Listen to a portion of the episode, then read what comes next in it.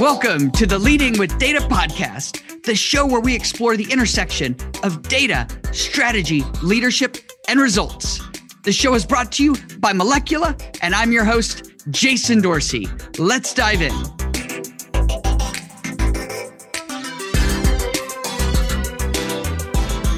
Welcome, everybody, to another exciting episode of Leading with Data, the podcast where we talk about the intersection of data, the future, strategy, and so much more. And I am incredibly fired up to have a VIP guest on today, Hal Stern.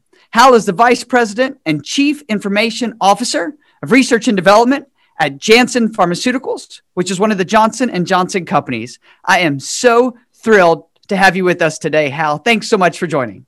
Well, Jason, spoken like uh, truly someone who's had a snow day there today in Texas. So thanks for having me on the show. It was a very rare snow day here in Austin, Texas, and uh, extremely exciting for my daughter. So thank you for noticing. so, so Hal, you know, I love to always start off our show with just a, a bit of background about you. So, how did you get into your current role? So I did not start off in life sciences. I actually started off as a reform system administrator. Uh, worked for a variety of technology companies, primarily at Sun Microsystems. Uh, I was there from 1989 through the dot com boom, through the dot com bust, through the long, slow build out of the internet, um, and then eventually the Oracle acquisition. Uh, I left uh, Sun Microsystems in 2010. Um, I went to Juniper Networks where I uh, was a VP of network architecture, network management, and uh, network virtualization. And honestly, after more than 20 years of commuting back and forth to California uh, and building out products, I, I, discovered really three things. Uh, number one is I did not like spending a lot of time on airplanes. Uh, number two, I was I much happier, much happier when uh, I was actually designing solutions rather than products uh, much more of a you know what's it going to go do for the customer or, or the consumer rather than hey here's a really cool tool you know here's some, some new bright and shiny technology. Um, and the third thing is uh, there are a number of problems i found that were borderline intractable. And one of the things i found fascinating about networking is the problems were exceptionally large. They're all graph oriented uh, they're all very data rich uh, and a lot of them we simply can't solve perfectly. You know, how do you optimize a network? How do you optimize bandwidth? They're all those are all relatively unsolved and, and, and too complex to be solved problems. If you look at life sciences, you have the same set of problems, but they're two to five orders of magnitude larger, and the the societal impact of solving them is significant. And and I had a, a friend of mine who I'd known from my Sun Microsystems days who gave me a call and said, "Hey, would you be interested in coming over to Merck?" This is about seven years ago. I said, you know, wow, it's in New Jersey. So, okay, check mark, no more airplanes. Um, it's it's life sciences, so really hard problems, really interesting, very data driven. Check mark, um, and uh, it has a really great you know social impact. You know, third check mark. So I switched industries and literally spent the, the first six months just trying to figure out which end was up. And when you when you come out of technology and you go to uh, the enterprise space, it's not about the cool technology. It's about what are you going to do for the business? How are you bringing them insights and innovation that matter to them? And that was a, you know, even at that you know, ripe old age as a technologist, it was a lot of a learning curve for me. It was a, sort of a, you know, not a straight up learning curve, but one that, that took a while to, to, to climb. So I was uh, at Merck uh, in the office of the CIO and then in Merck Research Labs for about six years um, and got a call from J&J and you know, when J and J calls, you know, you, you answer. it's like in the, your early days technology, if IBM called, you you answered. Um, and uh, you know, uh, joined them about a year and a half ago, uh, and uh, you know, really obviously exciting time. I, I used to joke around that every time I switched companies, something interesting would happen. In my very first job, the company had a large contract with IBM. IBM canceled, so people were walking out with boxes. My first day on the job. My first day at Sun Microsystems, the company announced a loss and layoffs. It's like, okay, another great time. So this time we just brought, I had a global pandemic. So I was, you know, I know whether it's, I'm, I'm getting better at it or, or the world's just getting crazier or both. Wow, that's uh, one amazing journey. And two things sort of jump out at me there. One is that you did make this this big transition, right? You, you, you shifted gears in terms of industries, which is a huge deal. And then the second was the desire to have social impact. And I think so often when people talk about data, you know, we talk about outcomes and so forth. But I think the social impact piece for me is incredibly inspiring and very important. And I'm, I'm really fired up that that's something that uh, clearly motivates you. And I'd love to ask just sort of a follow up to that, if it's okay. What, you know, is there anything that you learned about yourself? Through this period of time? I mean, you sort of made the joke of each of these new things you started, something sort of awful happened and you still made it amazing and were able to help these companies. But is there anything you learned about yourself sort of going through this process uh, as you change different sort of careers and then ultimately industries and so forth? Anything that you learned about yourself? I think uh, what you're I, I, guess two things. Um, first is I've always been something of a misfit. Uh, and for a while, I thought of that as as perhaps a strange badge of honor. And uh, just recently, I finished Olga Khazan's book, Weird, and it was like I read the story of my life, but told from a perspective of someone who was a, a, Russian immigrant who grew up in Texas, as opposed to a Ukrainian immigrant who grew up in New Jersey, um, or the grand the grandson of, of Ukrainian immigrants. And but it, it was like wow, that's that's what it's like. It, it's okay to be weird. It's okay to be different. It's okay to. One of my HR partners once called me countercultural because I didn't like wearing socks. And I always thought that was weird. It's like, well, um, no, I just don't like wearing socks because I don't like socks. and, and, and, yes, I know that's an accepted convention, but that's just me. And rather than, I guess, feeling shame for that, I was like, okay, that's just who I am. And along the way, this this sort of coming to grips with you know your your unique perspective and how you look at problems and how you um, think about solving problems. I benefited along the way from, I would say, a large number of really good, really serious mentors who were not afraid of the weird. Um, the guy who hired me at Merck um, used to call us the island of misfit toys and, and not not too facetiously because he just collected people who didn't have a better place to be. Um, uh, for a while, I worked with Bert Sutherland at Sun Microsystems, and you know, Bert, when he was at Xerox PARC, brought together all these amazing researchers in very large-scale systems integration and computer design and human-computer interface. And you know, every time you use a mouse or a heads-up display, um, thank Bert Sutherland for for work that he did, you know, now 50 years ago, by investing in the weird. Uh, and I, I, think one of the realizations I've had is, you know, it, it's good. It's good to be different. It's good to be, you know, nonconformist. Um, you know, David Epstein covers this in his book Range to a, a very, very high degree of detail in terms of how you find different skills that people bring and, and how you really build a team of, of you know, to put it not too bluntly, you know, to build a team of weirdos, and that's a good thing.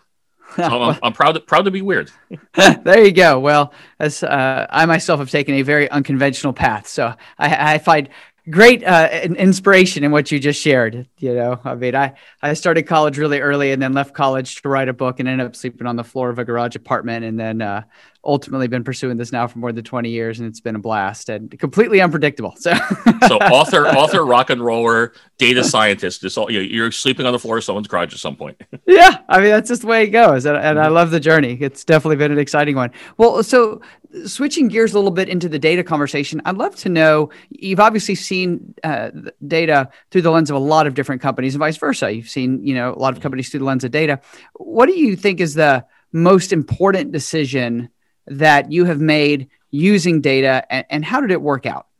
I'll, I'm going to give you an inverted answer to that. Um, Perfect. The decisions, it's the decisions we haven't made because I don't think we had enough data. And as we have gotten significantly better at data science, it is still largely pattern matching and you know we we train our, our our machine learning systems based on what we hope is a sufficiently broad and representative input set. And we we we, we vectorize it we differentiate the vectors we, we build up weights and say okay that, this is really good. I can now differentiate um, a spider crawling out of a corner from a starfish. Even though they both look like they have five legs and a small circular body you know i'm pretty good at that and yet I can take any variety of, of image recognition systems and find adversarial inputs for them, whether it's fried chicken and labradoodles or chihuahuas and blueberry muffins. You can fool a lot of systems because they haven't been sufficiently trained with a broad enough input. Human disease is effectively an adversarial input to all the immune systems of your body or all of your normal endocrine systems of your body. It just is. So our body's pretty good at this pattern matching of, oh, that doesn't belong here. Let's go, let's go kill those cells. and we can we can you know evolve it along the way. It's what vaccinations do. It's what you know our learned immune system does, um, and yet you know we still get sick, and and we do that because disease evolves and, be, and because we evolve. Um, so as we want to understand human biology, we want to understand the mechanism of disease. I think people figured, well, once once we've sequenced the genome, that's it. We'll just the drugs will automatically discover themselves. We'll just feed everything into Google, and, and the answer will come out the other end. It, it's I wish it were that simple, but it's not. It's really we don't understand enough and the the combinations are so computationally complex and so incredibly large uh, in terms of the input space that we have to be careful not to jump at the bad science i guess, I guess the, the non-answer is uh, resisting the temptation to to look for correlation without um, very very strong scientific causation and i think we're getting better at it but it is going to be using machine learning to amplify what the scientists do, not to replace them. You still, mm-hmm. there's a lot of scientific discovery we, we just haven't gotten into. Hopefully, we'll make it easier, better, faster, but we still have to go do it.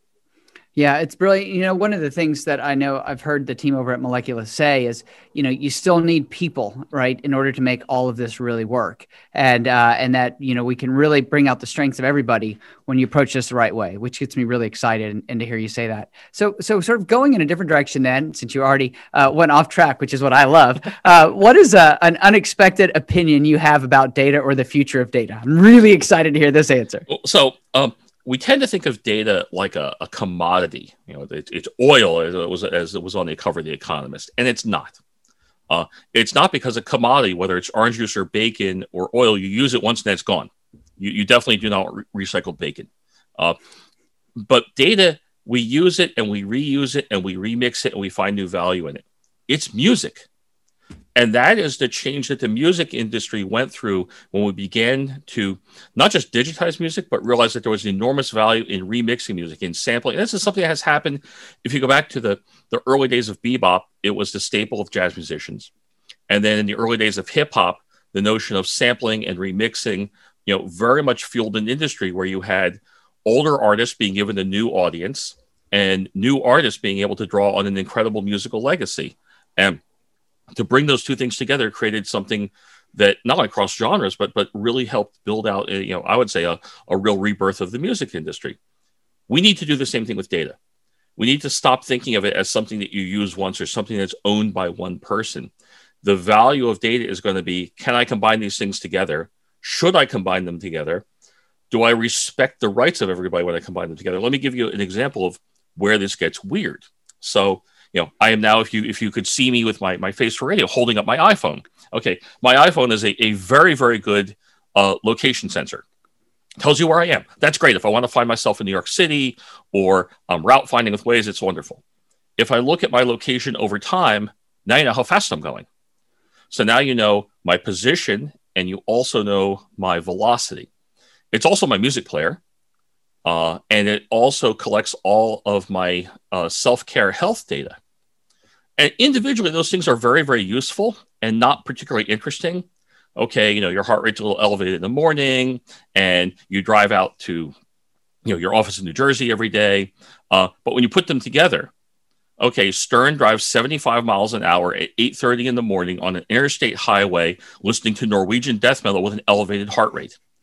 Oh my goodness! If you're my insurance company, like all the red lights just went up on the dashboard. So individually, who cares? Put them together, remix them, and you start to say, wow, this is interesting. And I look at that as an enormous privacy incursion. I'm not happy with that. So if you want to look at my data, you can look at those things. I'm fine to have Google go tell me where I am. I'm fine to help it, you know, have it help me route, you know, to some restaurant I've never been to before. But don't do that while also looking at my playlist and my heart rate and you know the time of day.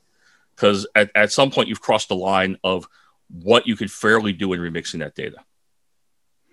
It. I love that. Such an interesting opinion uh, and perspective. I really like that, and I love the fact that you inform it sort of coming from all these different backgrounds, which which leads into my next question. So, given that you talked about the Sun experience and then Merck and J and J and so forth, when you think about your leadership roles, because you've had a lot of them, what do you think is most important when it comes to being an effective leader now? I mean, you've learned and seen a lot what do you think is most important? I particularly like the angle you take about weird and uh, you know misfit toys and so forth. Obviously, that resonates with me. But what do you think is most important? Uh, again, I'll give you. It's a two-sided answer. First is is a real focus on ethics. Should we be doing this? You know, is it the right thing to do, and are we doing it the right way? And I think these ethical arguments come up again and again and again in engineering context. So New York City replaced almost all the turnstiles on the MTA over the last couple of years. So they used to have the regular turnstiles that were, you know, slightly higher than waist height, about the height of a table. And if you were significantly more athletic than me, you could hop over them. You're fare stealing. They replaced what they call the high entry turnstiles. They look like a, a set of combs that interlock and they run uh, floor to ceiling. So fare theft is impossible. It just makes evacuation a lot slower. So was that ethical? Was that a good engine? It was a good engineering decision from a fare theft point of view? Was it a good engineering from a public safety point of view? And I think the more we start to look at the data that we have, um, we, we have to keep in mind that there are people on the other side of that data, whether it's someone whose behavior you're looking at online, or if I'm trying to figure out, you know, what the mechanism of disease is and, and how I measure the disease progression. Uh, there are always people involved. That's that's why we do this, uh, whether it's their behavior or their purchasing power or them as as individuals when we're talking about their healthcare, and we have to be unbelievably res- respectful of that. And I would say the second part of that is, so now you know we say, okay, we're we're comfortable with the ethics of what we're doing. Should we even do it? Is this our market? One of my uh, very early mentors, you know, we were talking about future design of computer workstations.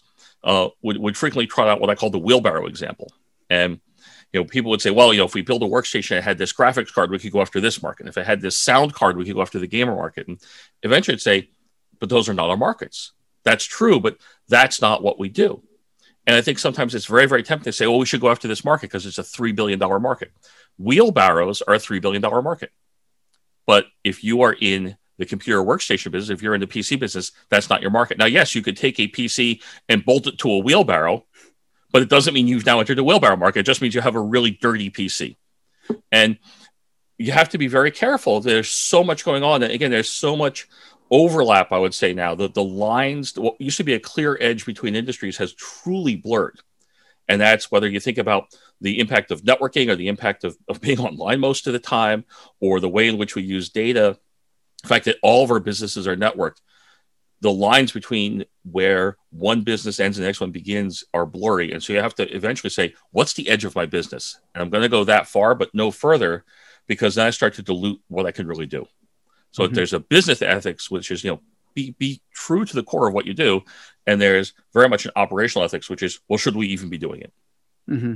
Yeah, and I, I, know I've seen lots and lots of companies try to veer into attractive markets that aren't core to them because it was a shiny nickel, and it's definitely not worked out for most of them. Uh, so that's that's some good advice to heed there. Just because it's a big market doesn't mean it's the one you should go into. always think like, you know, is this a wheelbarrow or not? You know, because again, you can always enter the wheelbarrow market by taking whatever you have and putting it in the wheelbarrow. You're now a wheelbarrow maker, but yeah, doesn't necessarily yeah. mean it's a good idea. well, uh, so these two uh, are are sort of combined now. I'm thinking about my next question. So. Uh, you've sort of answered this. Maybe you have a different way to approach it, but I would still like to hear uh, how has data shaped your overall leadership strategy? I think again, it's um, first and foremost is is that realization that there are people on the other side, right? Whether we're talking about operational efficiency or organizational efficiency, we're talking about people's lives. We're talking about about what they do. Uh, the second is to truly understand the domain of the data.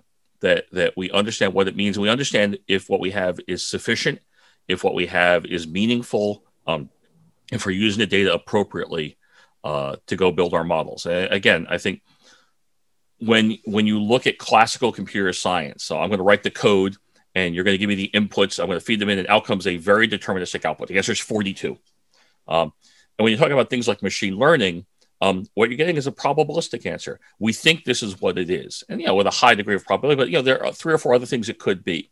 Um, as soon as you start dealing in probabilities, you want to make sure that the way in which you generate them is is really, really, really accurate. Um, I'm a I'm a big fan of Annie Duke and and the book she's written about decision making, and she's always talking about how you collect more information. You know, she she comes at this from the perspective of a um, a, a world class professional poker player, but how you collect information, particularly the information you're getting may be incomplete or or intentionally incorrect, to build your models.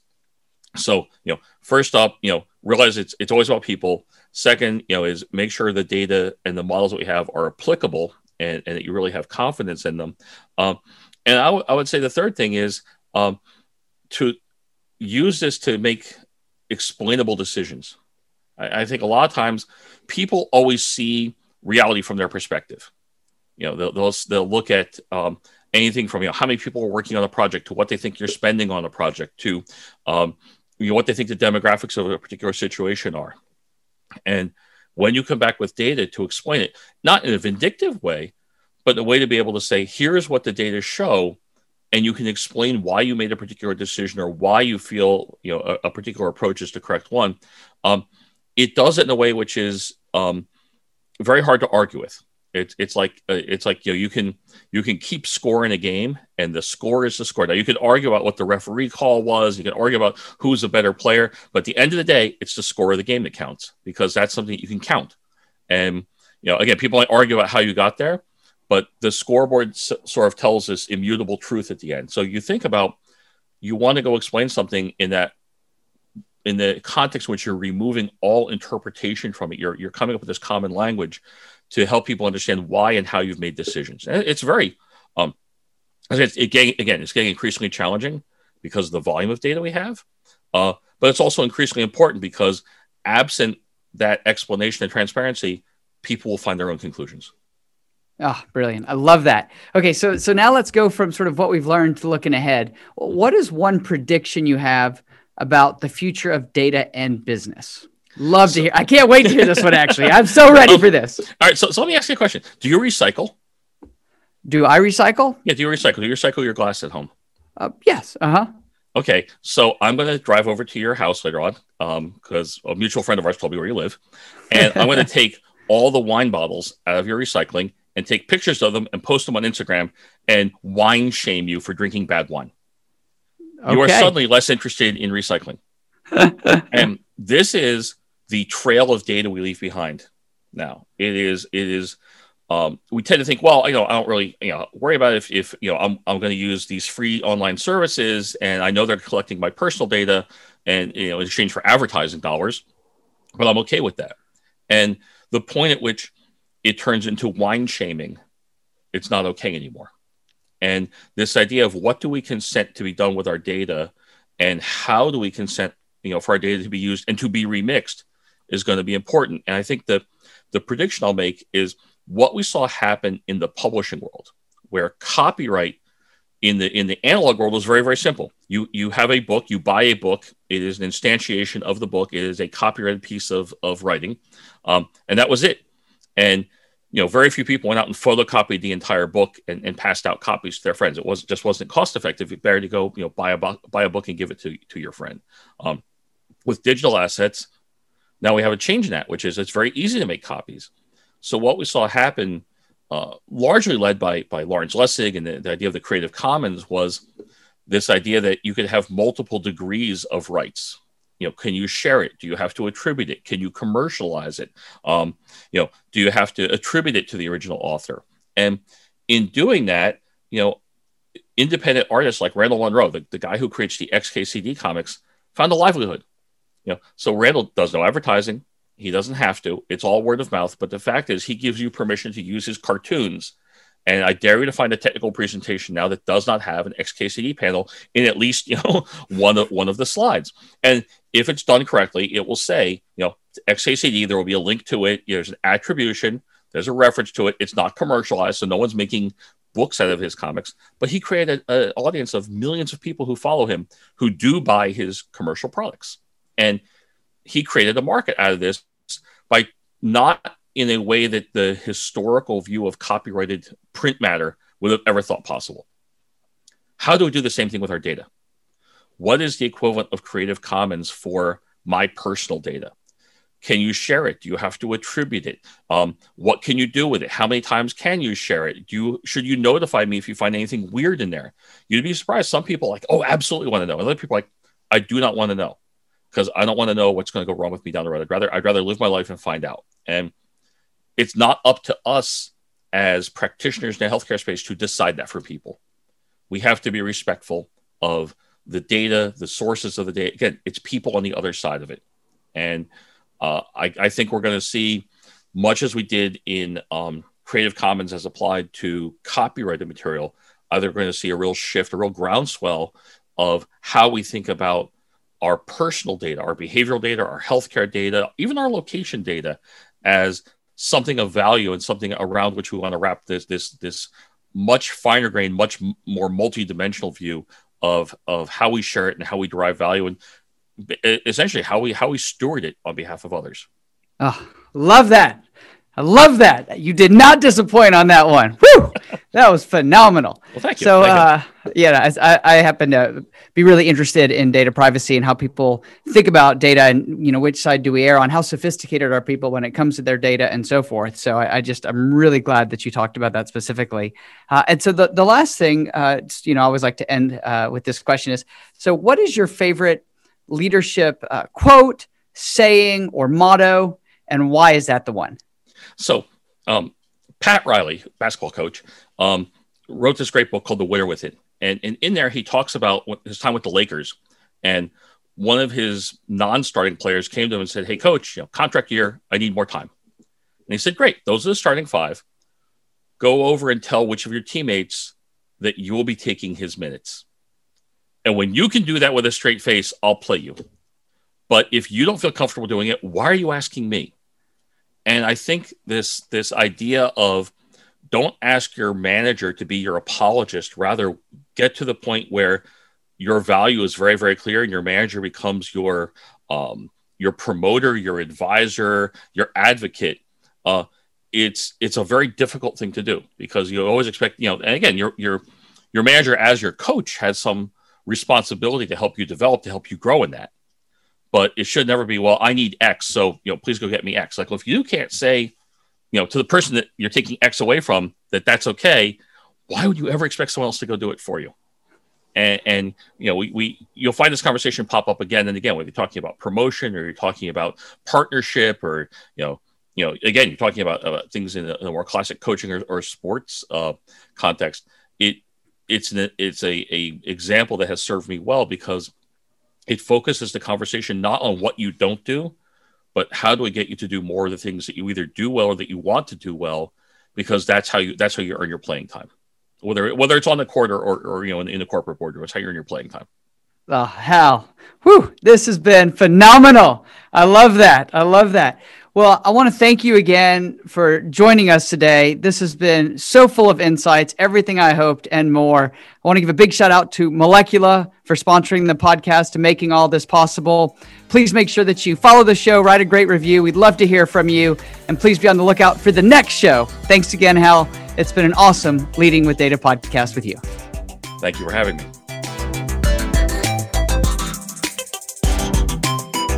Thank you for joining us on the Leading with Data podcast. I'm your host, Jason Dorsey, and it was so much fun to get to bring this podcast to you. Big thanks to our sponsor, Molecula, for making this possible. For those of you who'd love to learn more about Molecula, definitely worth checking them out. You can visit molecula.com, and I look forward to you joining us on the next podcast.